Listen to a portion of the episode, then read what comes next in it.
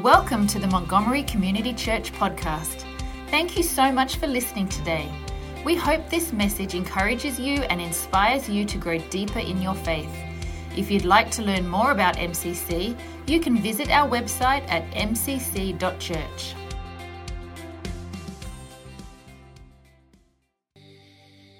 Have you ever been lost? You may have taken a wrong turn and got off trail, soon night falls, and you don't have any light to help guide you. Let's face it, on any given day, we encounter more darkness than we do truth. But God is whispering to us all the time, telling us which way to go, but sometimes the, the outside or the internal voices, they fill our heads. But God does more than just whisper to us. He gives us light. His word is a lamp to my feet and a light to my path. God loves us so much, He provides a way. His word, only His word is our lamplight. Won't you follow?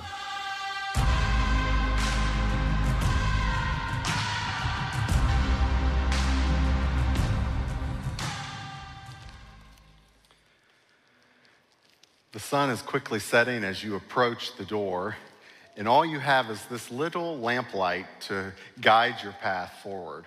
You enter into the darkened house, and you really don't know where to go because it's too dark for you to be able to see exactly what rooms and, and, and where you're needing to be.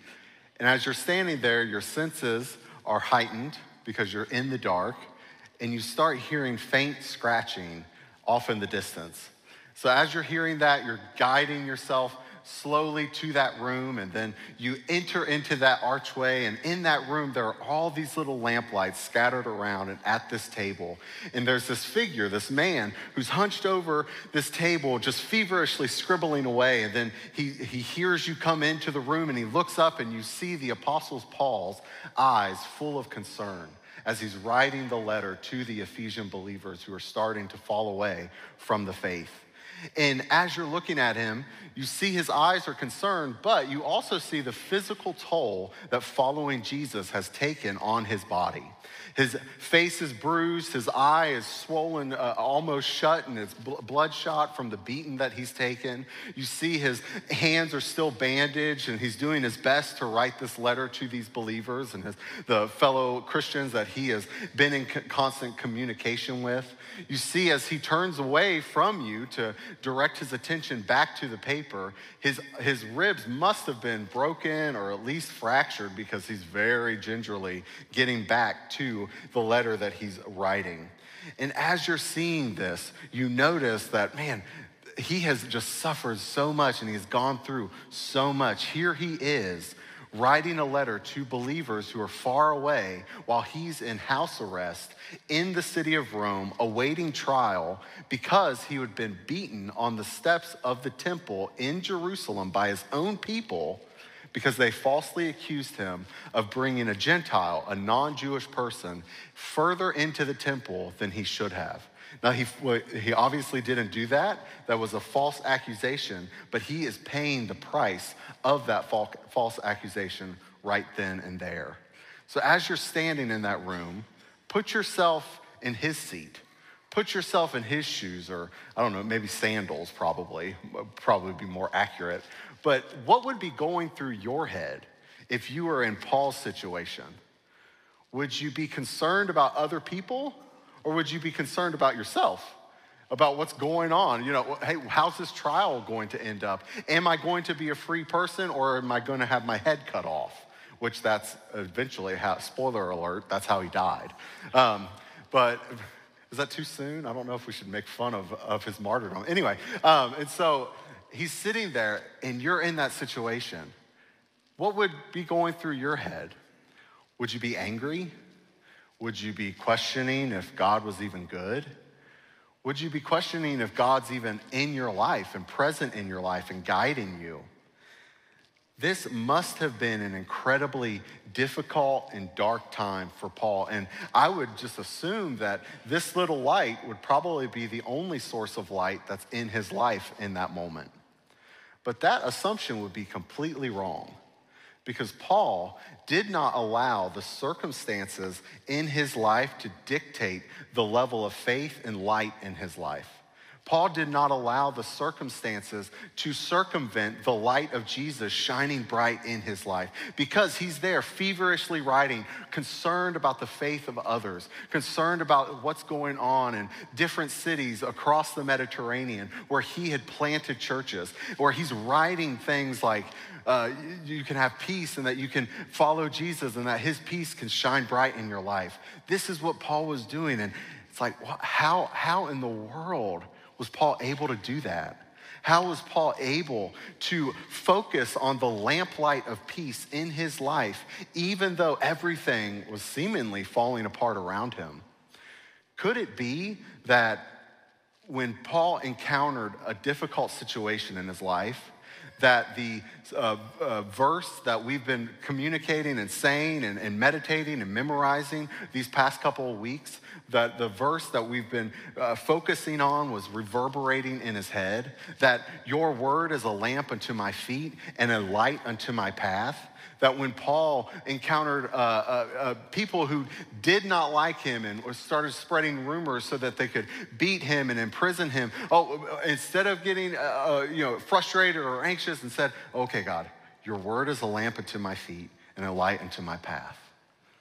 Okay, and then fast forward, Paul's, Paul's uh, going and, and, and he, he's not able to feed himself. He's not able to provide for himself. And as he says in Second Corinthians chapter 11 that you can read later, that he was even naked at one point and just not able to provide. Oh, God, okay, your word is a lamp unto my feet and a light unto my path that you are going to provide for me. You are going to guide me. You are going to sustain me. You are going to protect me. Your word is a lamp unto my feet and a light unto my path. I think that even though Paul's life looked like one disaster after another, that he was constantly focusing on the light that Jesus gives him and following the path that Jesus was guiding him down. And we find him in this room, surrounded by these little lights, writing a letter to believers so that they will remain faithful to God and to one another. And he clues them in and us today on when we have this type of unity with our Creator and this type of unity with one another, peace is produced in our life. And so Paul's writing there, even though he doesn't know what his future looks like, even though he's physically been beaten, even though he, his life is just looks like a wreck, he's still writing that there can be peace in your life today. Friends, do you need that? Do you need peace in your life today? Do you need that peace that Paul wrote about that surpasses all understanding to flood into whatever situation, whatever is weighing you down right now, whatever it is that you're just constantly waking up in the middle of the night thinking about? Do you need Jesus' peace to flood into those areas of your life so that he can sustain you through that? Friends, Paul says that he knows where you can find that peace. He's showing us where you can find that peace. In Ephesians chapter 2, verses 14 through 18, where we'll focus our time on today, he says, For he himself is our peace, who has made the two groups one and has destroyed the barrier, the dividing wall of hostility, by setting aside in his flesh the law with its commands and regulations. His purpose was to create in himself one new humanity out of the two, thus making peace, and in one body to reconcile both of them to God through the cross, by which he put to death their hostility. He came and preached peace to you who were far away, and peace to those who were near. For through him we both have access to the Father by one Spirit. So, Paul is writing to the Ephesian believers that the lamplight of peace comes from Jesus Christ alone. Friends, if you're looking for peace today, if you're trying to find peace in your life and in your world today, you have to realize that peace is a person. Peace is a person, and his name is Jesus. The light of peace that we are searching for can only be found in Jesus, and that's because peace is a person. Paul tells the Ephesian believers and us today that peace is not just a state of mind or some tranquil, you know, state of being or, oh man, I'm really going to be at peace when that person is out of my life or when I can get out of that situation, then I'll be at peace. No, Paul is reminding us that we can have peace only when we have Jesus because Jesus is peace. He is the full embodiment of peace. In the original Greek language that uh, the New Testament was originally written in and that Paul was writing in, uh, the word, the actual sentence that we just read looked completely different. In fact, verses 14 through 18 is all one sentence, one run on sentence. No punctuations, all capital letters, just you know, just regurg- word vomit onto a page, basically. And so, what it would have said literally is, uh, where is it? Himself, for he is peace our. I mean, that sounds like Yoda, doesn't it? You know, mm, interesting. But that's what Paul would have been saying. But it shows us that everything that Paul's writing about in this sentence, but also in this section, everything points back to Jesus because Jesus is our peace. He's the person of peace. He himself is our peace. And I love what our modern translations do with this section because we don't have to, you know, Yodify it. Instead, we can actually read it and understand it. So we have two different versions, uh, NIV and the New Living Translation up on the screen, and it says, For he himself is our peace. And then the New Living Translation puts it this way For Christ himself has brought peace to us. And I love that because neither one of them is wrong. They're translating this accurately, but they're emphasizing specific things that Jesus does. And what they're doing is they're saying that Jesus himself is our peace. He is the author, the creator, the originator of peace. But he doesn't just keep it to himself. Instead, he brings peace to us. He brings us his peace. So he is also the deliverer of our peace. He brings peace into our lives. Instead of removing negativity out of our life, instead of removing negative people out of our life, instead of uh, uh, subtracting ourselves out of whatever uh, bad situation we're in, instead, Jesus brings us his peace so that we can have his peace to get us through that situation so that he can have we can have his peace to get us through that relationship so that we can have his peace to get us through whatever it is outside of our control. Peace comes into our life when jesus comes into our life because he is the author of peace. This was true for the disciples. When jesus was getting ready to leave them and go to the cross and then go to his father he says in john 14 28 he says peace i leave with you. My peace i give you I do not give to you as the world gives. Do not let your hearts be troubled and do not be afraid. Man, isn't that comforting? That you don't know what's going to happen in the next moment. You don't know what's waiting for you outside these church doors. Jesus does, and he says, Peace I leave with you, my peace I give you. You can have Jesus' peace no matter what situation you're going through. Peace is not determinative of your circumstances. Instead, it's only dependent upon Jesus. Peace was essential for Jesus, and He's the bringer of our peace, and He was uh, peace was essential for His ministry as well. Everywhere Jesus went, peace followed Him for those who trusted in Him.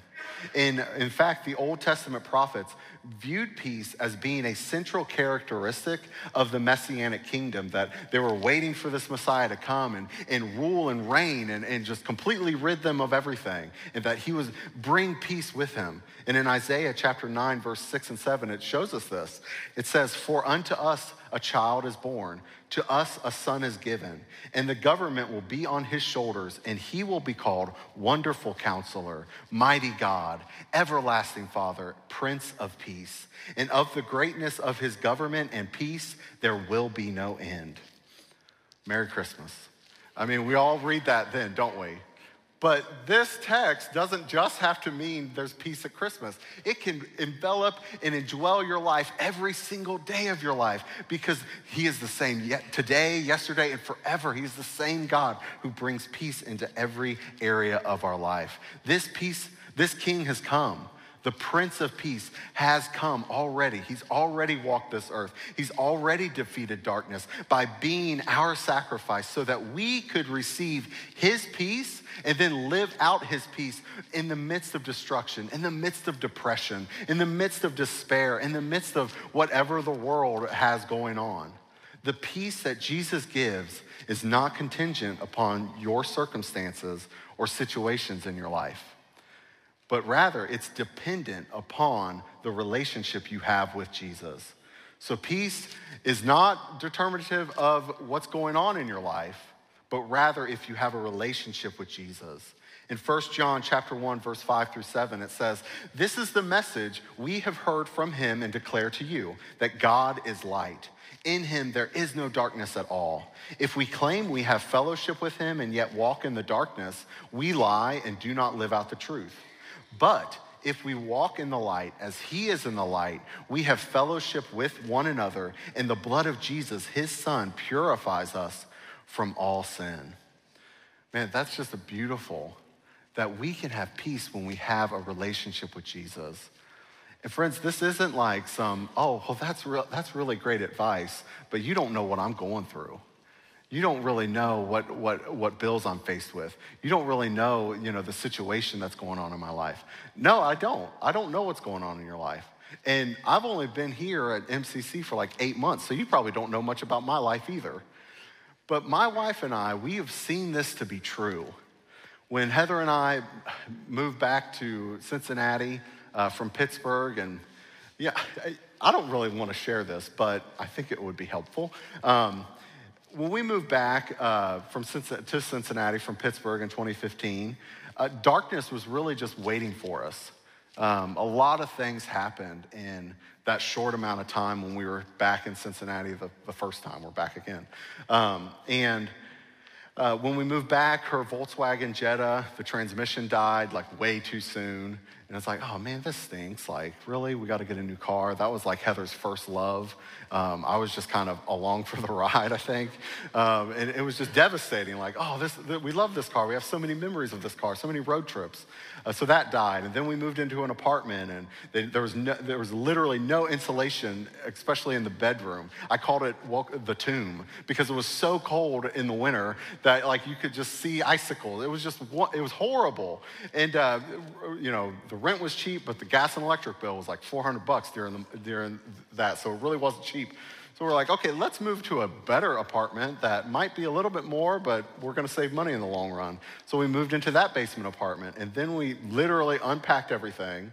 We were getting ready to go out to dinner, and then we had a sewage backup, and 95% of our stuff was gone. It's like, oh my goodness, we're, we're not saving that, you know, that, that's funky water. And so, like, you know, we don't want this. And, but then the really bad things started happening. My mom passed away. Then Heather's dad passed away. Uh, then my brother passed away from cancer. Then her grandma passed away. It's like, God, what are you doing? This is like three to four years of our life, and just everything's falling apart. And I remember I was sitting in a worship service, not able to worship at all. I was just mad. Like, what happened? Like, we followed you, we came back, you know? And, it, and I remember my wife who doesn't normally like um, receive this, but she saw this picture of Jesus being a shield for us and blocking things that Satan was throwing our way. And yeah, some bad things came in and, and painful things came in, but he was, he was still fighting for us. And that meant so much to me. That was such a defining moment in my life that, wow, Jesus, you're still here for me. You're still fighting for me. You're still giving me your light to follow after you, even though this is dark. This is such a dark season of our life. And even though there's so much depression and despair in our lives, we can still follow you because you're still guiding us. You're still good. You're still giving us this peace that can transcend all understanding. Man, it was just, it was so impactful for me. And I know that to be true. And I believe that that's one reason why Paul is able to get through what he was getting going through at that moment. that Jesus, he, himself is our peace. Even though I'm literally in chains and under house arrest and don't know if I'm going to get my head cut off, I'm still going to say he's my peace because he is guiding me and his lamplight is showing me how to live. And so, peace is a person today, friends. If you're looking for peace in any other solution, you're looking at the wrong source because Jesus himself is our peace. Peace is a person, but it also has a purpose. Peace has a purpose. Paul gives, goes on to show us that not only is this peace from Jesus, but the peace that only Jesus gives has a purpose for our life. And that purpose is to create in himself one new humanity relationally united together into the family of God. Jesus' peace not only shines out into your life to defeat darkness and despair and depression, but Jesus' peace also ends division and hatred and disunity and hostility between both us and God and us and one another. That Jesus' peace isn't just a way for us to get back to God and have a relationship with Him. That's too short sighted. Instead, it has actual real world implications where you and I can be in relationship with people who don't look like us, don't vote like us, don't act like us, don't live in the same ta- tax bracket as us, don't live in the same neighborhood as us. Paul puts it this way that for he, himself is our peace who has made the two groups one and has destroyed the barrier, the dividing wall of hostility, by setting aside in his flesh the law with its commands and regulations. His purpose was to create in himself one new humanity out of the two, thus making peace, and in one body to reconcile both of them to God through the cross, by which he put to death their hostility. Man, this is so amazing. Paul is, remember I said Paul's under house arrest for being falsely accused of bringing a non Jewish person into an area where non Jewish people weren't supposed to be? Paul's writing there thinking about this that there's a physical barrier in the temple that has been destroyed because of what Jesus has done. And so we've got a picture of this. And this first picture here illustrates a, a, drawing of what the temple would have looked like during Jesus' day and during Paul's day when he was writing this letter. That this massive building, this big temple, but outside of it, all that white space would have been the Gentile courtyard. That's where, if you're not Jewish today, that's where you would stay. That's how close you could get to God's presence. Just there.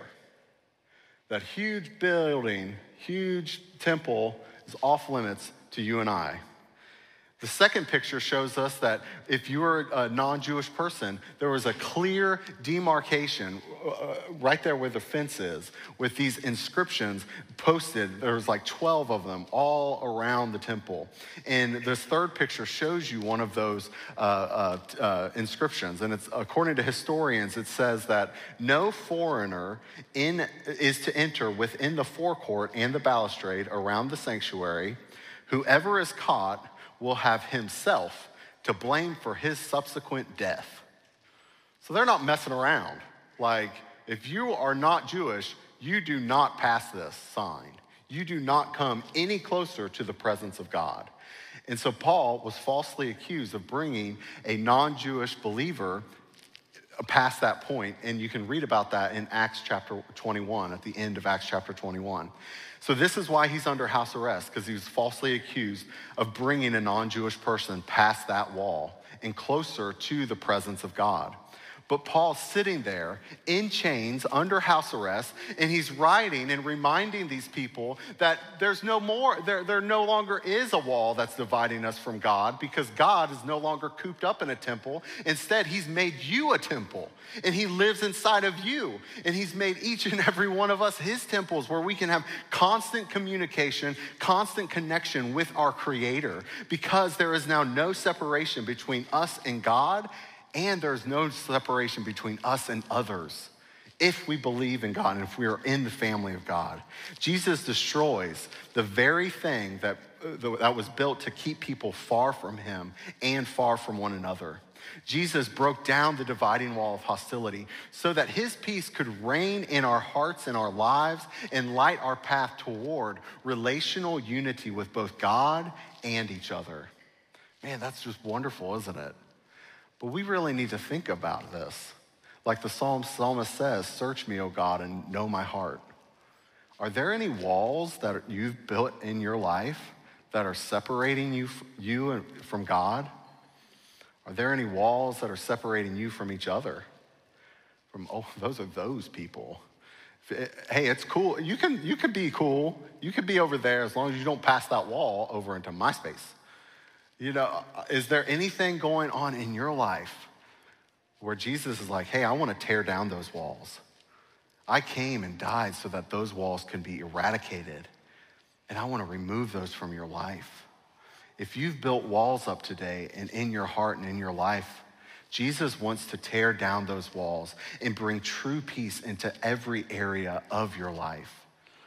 So when we allow the lamplight of peace to shine in our lives, then we're not only allowing the Prince of Peace to give us purpose, but he's also, we can join him in his mission. Because thirdly, peace is our mission. Peace is a person, peace has a purpose, but peace is also our mission.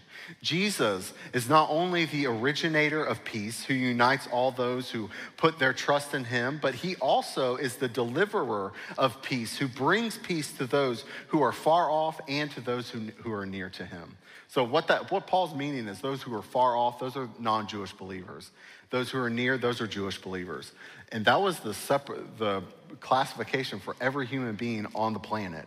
So Jesus has brought peace to absolutely everyone, including us today. When Paul says he came and preached peace to you who were far away and peace to those who were near. For through him we both have access to the Father by one Spirit. Man, Jesus' mission was to bring peace between us and God and us and others. Because of Jesus' sacrifice, we can now have peace with our Creator and we can have peace with His creation as well. However, this peace just won't happen naturally. I mean, uh, get people in a room and you're going to get, if you put 12 people in a room, you're probably going to get 12 opinions. So, you know, I mean, peace just doesn't naturally happen. And so we can join Jesus in his mission by bringing peace to those we come in contact with. And when we do, when we join Jesus in this mission of peace, when we tear down walls that separate us from each other, when we tear down walls that separate us from one neighborhood or one people group, when we tear down walls that separate us from Republicans or from Democrats, or when we tear down walls that keep us isolated from each other or separate us from God, when we're joining Jesus in his mission, that's when he calls your life blessed.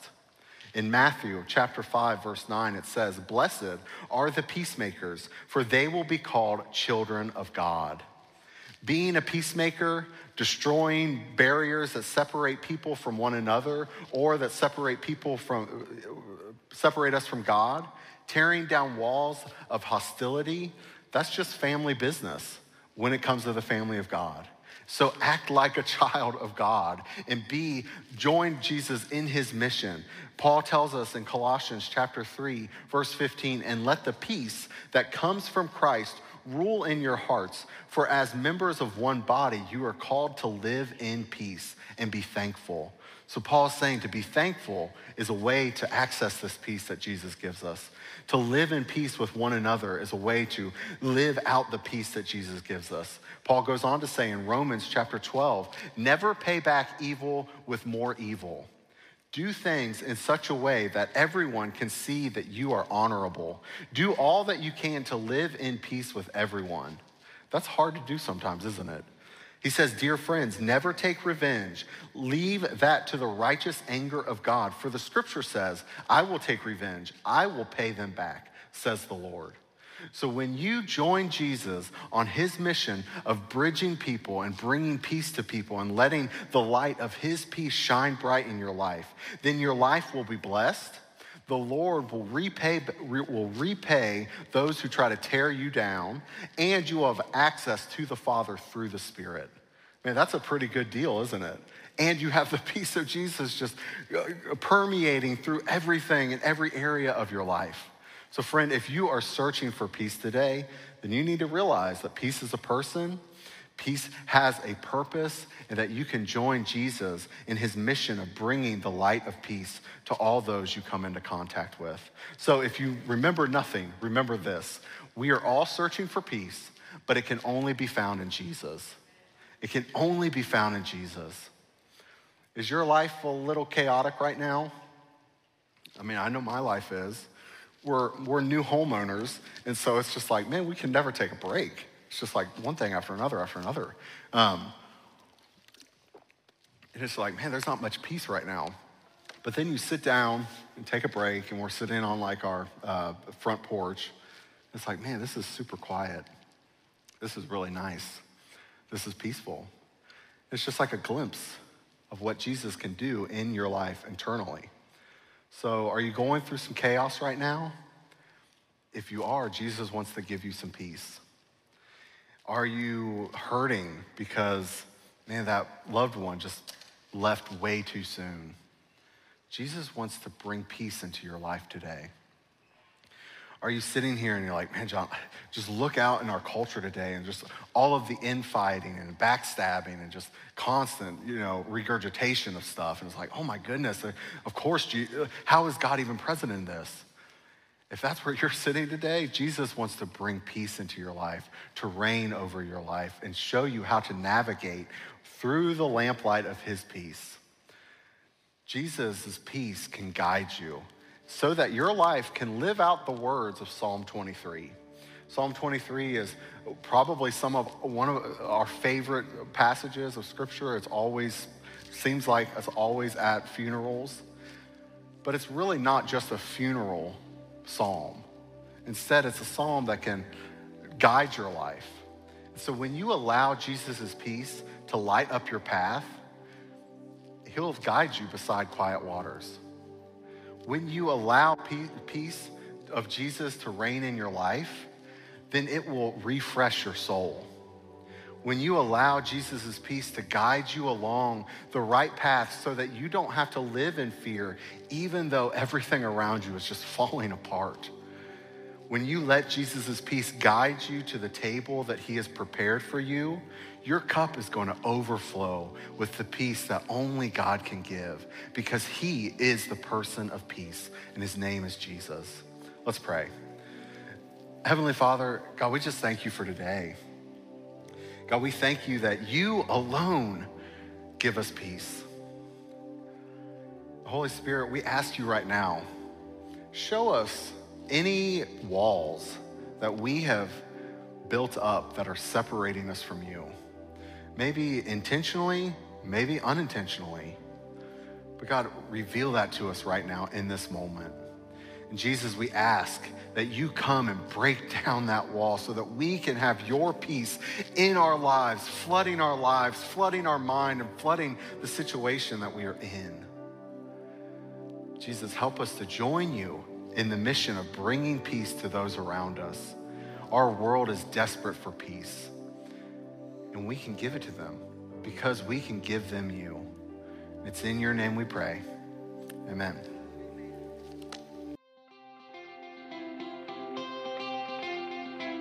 Thanks for listening. You can stay connected throughout the week by following Montgomery Community Church on Facebook and Instagram. For more information about MCC, visit our website at mcc.church.